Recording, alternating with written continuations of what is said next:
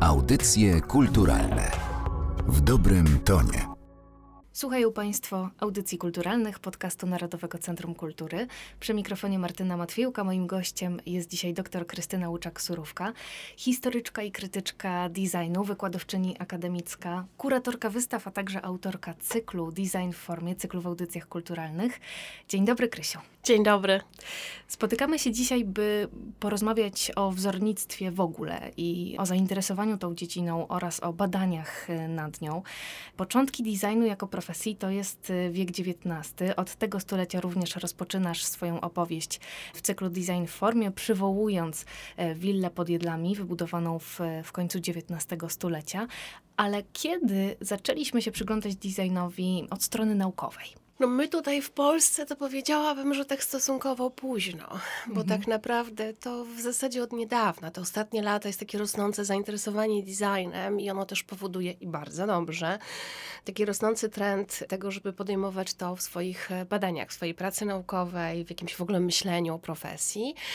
Prawda jest taka, że jak e, ja kiedyś pomyślałam, żeby tym się zajmować, a studiowałam w drugiej połowie lat 90., to właściwie w ogóle nie było jakiejkolwiek rozmowy na ten temat. I gdzieś e, szukanie informacji, książek, nawet nie można było tutaj w Polsce nic wypożyczyć, już nie wspomnę o kupieniu. Więc to się wiązało z wyjazdami do Wielkiej Brytanii, czyli właśnie do tego kraju, w którym ta profesja zaczyna swoją historię w 1836 roku, więc też z natury rzeczy tam po raz pierwszy pojawia się słowo design w kontekście profesji, powstają School of Design właśnie od 1836 i z natury rzeczy to jest jeden z tych krajów, w którym też te badania nad tą dziedziną będą wiodące. Takie patrzenie na to, że nie jest to tylko i wyłącznie profesja, która brała udział w rewolucji techniczno-przemysłowej, która tworzyła bufor pomiędzy sztuką a przemysłem, czyli światami, które w XIX wieku były sobie zupełnie obce, ale też i myślenie o tym, jaki jest to, jaki jest to element też marketingowych rozwiązań, jaki to jest element w ogóle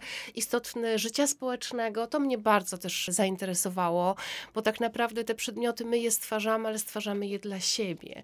Więc to jest też takie odbicie naszych potrzeb społecznych. Mhm.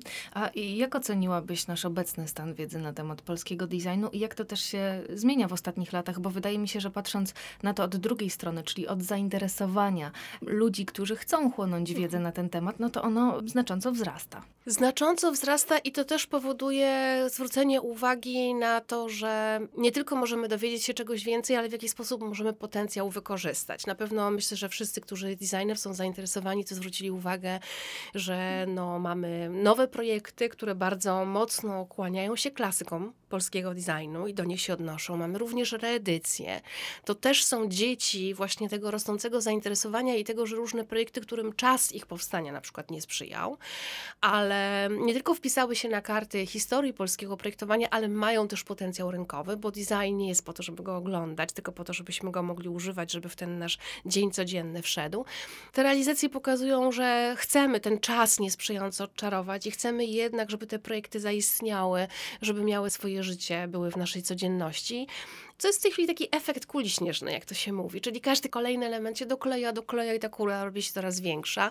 I to też powoduje, że zarówno moi studenci na Akademii Sztuk Pięknych w Warszawie, na polsko-japońskiej e, szkole, na wydziałach projektowych też coraz bardziej są zainteresowani tym chłonięciem wiedzy o designie, nie tylko na zasadzie lekcji historii, ale też na zasadzie tego, jak będą mogli polskie projekty używać w swoich na przykład projektach wnętrz, albo jeżeli mówimy o projektantach produktu, to, to czego mogą się nauczyć. No kiedyś zdarzyła mi się też taka historia na takim kursie, który prowadzę od kilkunastu lat i to był i do dzisiaj no, zawsze będzie pierwszy w ogóle kurs historii projektowania w Polsce na jakiejkolwiek wyższej uczelni w Polsce. To moje dziecko właśnie na Akademii Sztuk Pięknych w Warszawie. Zaczęłam, potem wprowadzałam to też na innych uczelniach. Tam przez wiele, wiele lat mówiłam, że marzy mi się taka firma, która wdrożyłaby kilka, kilkanaście wybranych klasyków polskiego projektowania mebli, bo gdzieś tutaj meble były mojemu sercu bardzo bliskie, szczególnie, że temu poświęciłam pracę doktorską, tym dekadom powojennym i właśnie nowoczesnemu projektowaniu mebli. No i tak mówiłam, mówiłam i pewnego razu to jeden z moich studentów usłyszał w trochę inny sposób i tak potem narodziła się jedna z firm, która stoi właśnie też za reedycjami klasyków. Fotel RM58, o którym teraz e, wspominasz, znajdą Państwo w jednym z odcinków e, cyklu Design w formie.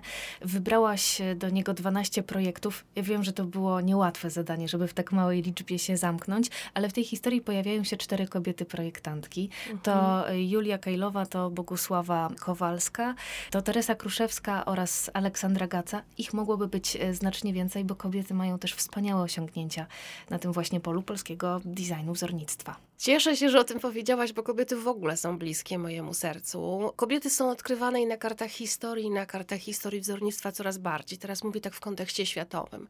Natomiast my tutaj na naszym polu mamy, mieliśmy i myślę, że nadal mamy bardzo dużo uzdolnionych kobiet, świetnie pracujących, z ogromnymi sukcesami. I ja się tak temu przyglądam, zarówno tym kobietom, które gdzieś odkrywamy, o których staramy się dowiedzieć coraz więcej, ale też i temu, jak w tej chwili ten młody polski design istnieje, jak bardzo ma kobiecą twarz. Bo kobiet jest dużo w designie, nie tylko w świecie projektantek, ale to są też kobiety, które zajmowały się promocją designu w różny sposób. Tak historycznie to mogę wspomnieć chociażby Wandę Telakowską, mm. której zawdzięczamy Instytut Wzornictwa Przemysłowego, pierwszą taką instytucję w Polsce istniejącą do dzisiaj.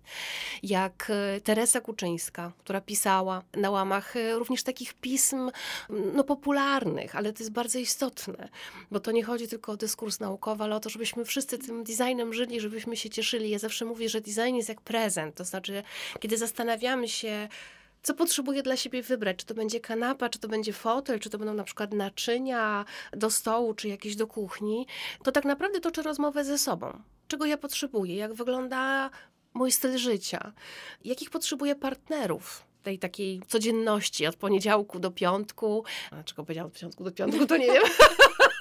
na cały tydzień, weekend też. każdym razie tygodnie, miesiące, lata i też jak zmieniamy jakieś rozwiązania w naszym domu, to to też jest nawet taki moment na autorefleksję, na spojrzenie, co się we mnie zmieniło, że nagle patrzę w inne strony, że jakby inne przedmioty ściągają moją uwagę. To polecam Państwu, bo to jest takie lustro dla mnie. To nie jest takie lustro, że my się chcemy poczuć lepiej, że to gdzieś nas tam pozycjonuje, tylko naprawdę myślimy o sobie i dajemy sobie ten czas. Więc dlatego tak mówię o tym, że to jest taki prezent. I kobiety biorą bardzo aktywny udział w designie, w rozwoju designu. Teraz też to są wystawy, które powstają. Niedługo będzie z kobiet, które tutaj zostały wymienione, będzie już jest szykowana przez Muzeum Miasta Warszawy duża wystawa Julii Kejlowej, na którą przyznam szczerze, że bardzo się cieszę, bo to jest taka postać, o której nadal wiemy bardzo, bardzo mało. I to nie jest ani dobrze, ani źle. Wytłumaczę się, dlaczego tak powiedziałam, bo dla historyka to jest tak, że w ogóle dla naukowca, że my powinniśmy wiedzieć, ale nie ma osób, które wiedzą wszystko. I też to byłoby strasznie nudne i takie domykające. A tak to zawsze jest y, pole do odkryć, pole do tego, żeby szukać. I dlatego ja też się tak cieszę, że to rosnące zainteresowanie polskim designem przynosi osoby, które chcą się zajmować tym od strony naukowej. Jest dużo do zrobienia, jest dużo prac do odkrycia, jakichś wątków, archiwów, również prywatnych. Część rzeczy odchodzi razem no, z projektantami, z ich spadkobiercami i te wszystkie rzeczy trzeba łapać. Im więcej nas będzie, tym bardziej uda nam się ten obraz złożyć, kawałeczek po kawałeczku, w jedną większą całość ale kobiety są rzeczywiście bliskie mojemu sercu i mnie to się w ogóle marzą. Często się włączam w takie inicjatywy, które dotyczą właśnie projektowania kobiet, pomimo, że nie wierzę w takie dzielenie świata, bo nie po to powstał, żebyśmy mówili nie do końca też jestem fanką parytetu, ale wierzę, że pewne rozwiązania powodują, że potem faktycznie bardziej demokratycznie patrzymy na świat. I instytucjonalnie kobiety były spychane trochę na dalszy plan i to powodowało, że bardzo często Gdzieś doceniamy je w momencie, kiedy ich już nie ma, kiedy zostają ich prace. Dobrym przykładem jest kobieta, która nie zmieściła się w tym kalendarzu, ale zawsze e, o niej mówię. Zofia Stryjeńska. Ona jest tak i jedną nogą po stronie sztuki, a jedną też na polu designu, bo okres, w którym tworzyła, to jest taka infiltracja tego. Ale zdecydowanie bardziej był znany jej mąż. Jej życie to jest taka właściwie, może nie, że ciągła walka, ale takie pokazywanie własnej tożsamości, bo naprawdę ona miała często mocno pod wiatr, a jednak była osobą bardzo taką, powiedziałabym, pogodną, z dużym poczuciem humoru, dystansem, inteligentną, błyskotliwą i miała w sobie ten gen twórczy. Nieważne, czy było z wiatrem, czy pod wiatr, to ona tworzyła. I szła po swojej, nie załamywała się. To jest dla mnie jedna z takich też wybitniejszych postaci i w dalszym ciągu uważam, że jest bardzo mało doceniana. Pomimo, że jest to dużo nazwisko i je mówimy, to to jest też taka różnica. Docenienie kogoś nie polega tylko na tym, żeby mieć świadomość jakichś na przykład kilku prac, przy jakimś ważnym kontekście i że znamy nazwisko. Tylko uważam, że docenienie kogoś naprawdę wiąże się z tym, że jednak jesteśmy zainteresowani, żeby chociaż troszeczkę bardziej poznać tą osobę. Powiedziałaś o kalendarzu, to ja może tylko dodam, bo nie wspomniałyśmy o tym, że przedłużeniem cyklu podcastów stał się właśnie kalendarz na 2023 rok. Pięknie wydany, myślę, także polecamy Państwa uwadze. A ja dodam jeszcze jeden e, rzeczownik e, rodzaju żeńskiego do tej rozmowy. Ikona. Używasz tego słowa bardzo ostrożnie w kontekście naszego cyklu, ale chciałam Cię zapytać, co według Ciebie decyduje o tym, że obiekt staje się ikoną, że możemy go takim nazywać? Definicje ikony są różne. Jeden z takich elementów składowych, którym zgadzam się z wieloma innymi osobami, to jest to, że potrzebujemy dwóch generacji. W ogóle dwie generacje są dla mnie warunkujące. To jest taki dystans, który powoduje, że pewne rzeczy wracają, że one się osadzają i że my jesteśmy już pewni. Ja to nazywam bardzo ładnie bumerangiem rzuconym przez babcię, który my potem łapiemy i do tej generacji naszych babci, dziadków jest nam po prostu blisko, dobrze, bezpiecznie. I to faktycznie jest tak, że jeżeli udało się dwie generacje, jakiś przedmiot nadal istnieje, nadal o nim mówimy, nadal jest ważny, nadal jest takim do rozmowy, to to jest jeden z tych elementów, w którym się zgadzam, ale w bardzo wielu innych się nie zgadzam. To jest takie słowo, którym się bardzo łatwo szafuje. I tego nie lubię. Nie chodzi mi o jakiś duży, nie wiem, patos, ale o, o takie zrozumienie. Ja uważam, że to muszą być przedmioty, które zaistniały w naszym życiu. To powoduje, że niekoniecznie musiały być, bo część osób pomyślała, że dobrze, to musi być w takim razie wzornictwo przemysłowe, to musiała być duża skala produkcji, to musiało oddziałać na naszą codzienność, być w naszych domach. Tak, jak najbardziej tak, ale nie tylko. To może być przedmiot, który wpisuje się na karty ikony, dlatego że w danym momencie, kiedy powstał, jego oddziaływanie, to jak zaistniał w obraźni ludzi, w ich postrzeganiu designu, jak nagle zwrócił ich uwagę na pewne potrzeby, jest na tyle istotne, że to zostaje. Często to są jakieś projekty albo nawet wręcz prototypy ale czekaliśmy na nie, wiedzieliśmy, że powstały. Było nawet pewne rozczarowanie, kiedy okazywało się, że to nie weszło do produkcji, a później do handlu i nie mogliśmy tego kupić i, i posiadać. I dalsza historia też ciągnie się właśnie nie tylko z takim poczuciem żalu, ale z tym, że ten obiekt jest obecny, bo nadal jest w jakimś sensie istotny. Więc ja to znaczenie, które trwa w czasie, bym tak przeciągnęła. Natomiast jeszcze jeden bardzo ważny element, który wyróżnia wszystkie ikony, jakkolwiek bardzo, ale to bardzo one się różnią to jest to, że projekty ikoniczne mają w sobie pewnego rodzaju prostotę. To znaczy taką prostotę, którą określiłabym, ja wierzę w moc słów, esencja. One nie są proste, tylko to, co chciały sobą przekazać, to jakie były założenia projektowe różne, estetyczne, czyli takie formalne, funkcjonalne, kwestia semiotyki, czyli to, co design komunikuje i tak dalej, i tak dalej, kwestia technologii, jakichś użytych na przykład y, badań też naukowych. To wszystko gdzieś tam się po prostu spina, natomiast sam przedmiot jest w gruncie rzeczy niezwykle taki esencjonalny, bardzo komunikatywny. I jak się przyjrzeć ikonom, to one to mają na swój sposób. Żeby to zrozumieć, to trzeba właśnie spojrzeć na te założenia projektowe, ale one to mają i to powoduje, że potem wchodzą kolejne przedmioty. Jest kolejna dekada, nowe stylistyki, nowe jakieś tendencje. My się zmieniliśmy. Mija pół wieku, mija te 50-60 lat, czyli dwie generacje, a ten obiekt nadal dobrze wchodzi w relacje z tym bardzo zmienionym już światem przedmiotów ciągle jest komunikatywny, bo on obronił swoją tożsamość, jest bardzo charakterystyczny, jest charakterny. O ale nie zjada innych. Ma taką umiejętność wchodzenia w dialog, ale w dalszym ciągu on nie jest bohaterem drugiego planu. On nadal stroszy piórka. Tak? I to mają ikony. Mają w sobie taką, taką wyprostowaną esencję, bym powiedziała. I temu się zawsze przyglądam z taką dużą uwagą, bo to są często przedmioty nieproste formalnie, tylko bardzo, bardzo jakieś wyrafinowane, skomplikowane, a jednak mają w sobie to coś, co zaklina tą kapsułę czasu i zatrzymują ją też na tyle silnie, że ona sobie dalej radzi To myślę, że też świetnie tłumaczy to wielkie zainteresowanie meblami, ale również dekoracjami polskiego powojennego designu. No właśnie, to są ikony. Mówiłaś o generacjach. Lądujemy... No bo to jest właśnie ten bumerang rzucony przez mm -hmm. babci. My właśnie go teraz łapiemy. To, czego szukamy, to są przedmioty naszych babci, naszych dziadków. To była ich codzienność. U mnie w tej chwili, w tym roku akademickim, jedna z moich dyplomantek e, pisze teoretyczną pracę dyplomową, której tytuł brzmi, tu Państwo się zdziwią, jak moja babka chciała być nowoczesna.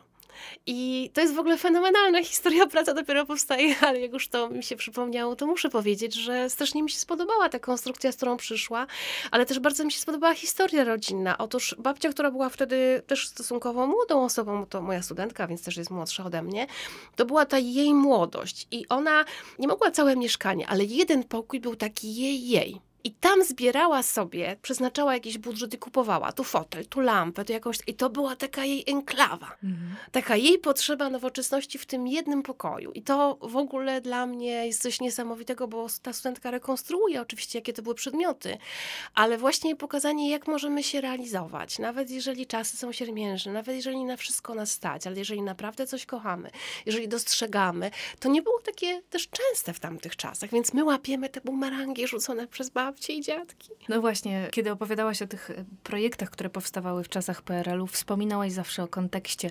regulacji, braków materiałowych, różnych norm, mm. którym ci projektanci musieli sprostać, a jednak te przedmioty zostały z nami do dzisiaj. Również w cyklu Design w formie lądujemy w, we współczesności.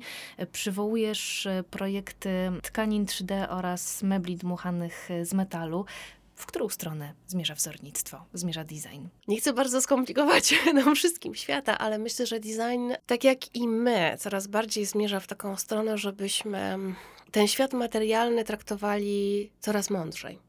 I nie mówię, żebyśmy przeszli teraz na stronę świata wirtualnego, ale żebyśmy umieli spojrzeć też odpowiedzialnie żebyśmy byli coraz bardziej świadomi i żebyśmy też myśleli o tym, że design to nie są tylko przedmioty dosłownie, to jest też świat usług. To jest bardzo szeroka taka rzeczywistość, różne takie odłamy pewnej specjalizacji. Myślę, że wymaga od nas wszystkich, nie tylko od projektantów, zadawania sobie coraz bardziej świadomie coraz głośniej takiego pytania, po co powołujemy coś do naszego życia i takiego rozsądniejszego gospodarowania zasobami. To jest taka lekcja, którą projektanci teraz mocno odrabiają i ze sprawą tego, co robią, starają się nas wciągnąć w tą lekcję. Więc myślę, że w tą stronę zmierza w ogóle design światowy. I tutaj ta młoda generacja projektantów, wiem, bo ich uczę i później mam też z nimi kontakt, jak już są po studiach, zaczynają swoje kariery, to jest ten ich świat. Oni są bardzo tego świadomi, bardzo zainteresowani. To też zawsze sprawia, że ja tak bardzo optymistycznie patrzę w przyszłość, bo w jakim sensie widzę ją ich oczami tym, jakie mają marzenia, jakie mają pragnienia, jak oni będą dalej to realizować. To też pokazują projektanci, którzy już są na rynku i mają bardzo osadzone gdzieś swoje pozycje. Mogę wspomnieć chociażby Tomka Regalika i jego firmę. Ten cykl, kiedy trzeba było do podcastu wybrać 12 obiektów, był bardzo trudny. Nie tylko dlatego, że to jest niewielka ilość, ale też dlatego, że za każdym razem jest dużo wątków, które chciałabym poruszyć. Nie tylko dlatego, że ta lista wartościowych projektów osobowości wartościowych, pewnych propozycji, które my wraz z designem otrzymujemy, jest bardzo długa, a pewnie mogłabym ją mnożyć i mnożyć jeszcze w nieskończoność, tylko dlatego, że ja wybierając te 12 obiektów, chciałam też pokazać jeszcze ileś elementów. Stworzyłam sobie taką listę wytycznych, że chodzi mi o pewne wartości w designie, o pewne cechy, że chodzi mi, żeby Państwo zobaczyli, że nie wiem, design to nie tylko meble, albo nie tylko ceramika i tak dalej. Są maszyny, są urządzenia, tkaniny. Jest tam rozmowa właśnie nie tylko o wątkach takich powiązanych ze sztuką, ale również z nauką, z techniką. I jest y, kwestia takich słów kluczy, które tam się też pojawiają. I za każdym razem to było takie ważenie, dlaczego to, a nie coś innego To zajęło mi bardzo dużo czasu i taką było też dużą odpowiedzialnością, Pierwsza połowa tego czasu była dosyć e, trudna, powiedziałabym, a potem coraz bardziej tak mi się to krystalizowało i nawet ja też zainteresowana byłam bardzo tym projektem, bo po pierwsze marzyłam o podcaście, a jeszcze nigdy go e, nie zrealizowałam, więc to mam tak z listy marzeń mogłam coś sobie już odznaczyć, ale też i y, lubię takie projekty, które narzucają mi pewne ramy, w których ja jeszcze nie funkcjonowałam, bo to myślę, że każda jednostka kreatywna tego potrzebuje, takich wyzwań, które pachną czymś innym. I w tym momencie ta nasza wiedza, każdy z Państwa zajmuje się pewnie czymś innym, jest specjalistą w swojej dziedzinie. I wtedy wiemy, że to jest takie trochę morze albo nawet ocean. A w momencie, kiedy dostajemy jakieś zadanie, to musimy wybrać jakiś jeden nurt. I to bardzo dobrze nam robi. Myślę, że ten cykl jest e, świetnym wstępem do świata polskiego designu i obok tej wiedzy, którą dzięki niemu zdobywamy, myślę, że zachęca nas do po prostu spoglądania z ciekawością i wnikliwością dookoła siebie. Jego autorka, dr Krystyna Łuczak-Surówka, była dziś gościnią audycji kulturalnych. Bardzo Ci dziękuję. Ja również dziękuję. Audycje kulturalne w dobrym tonie.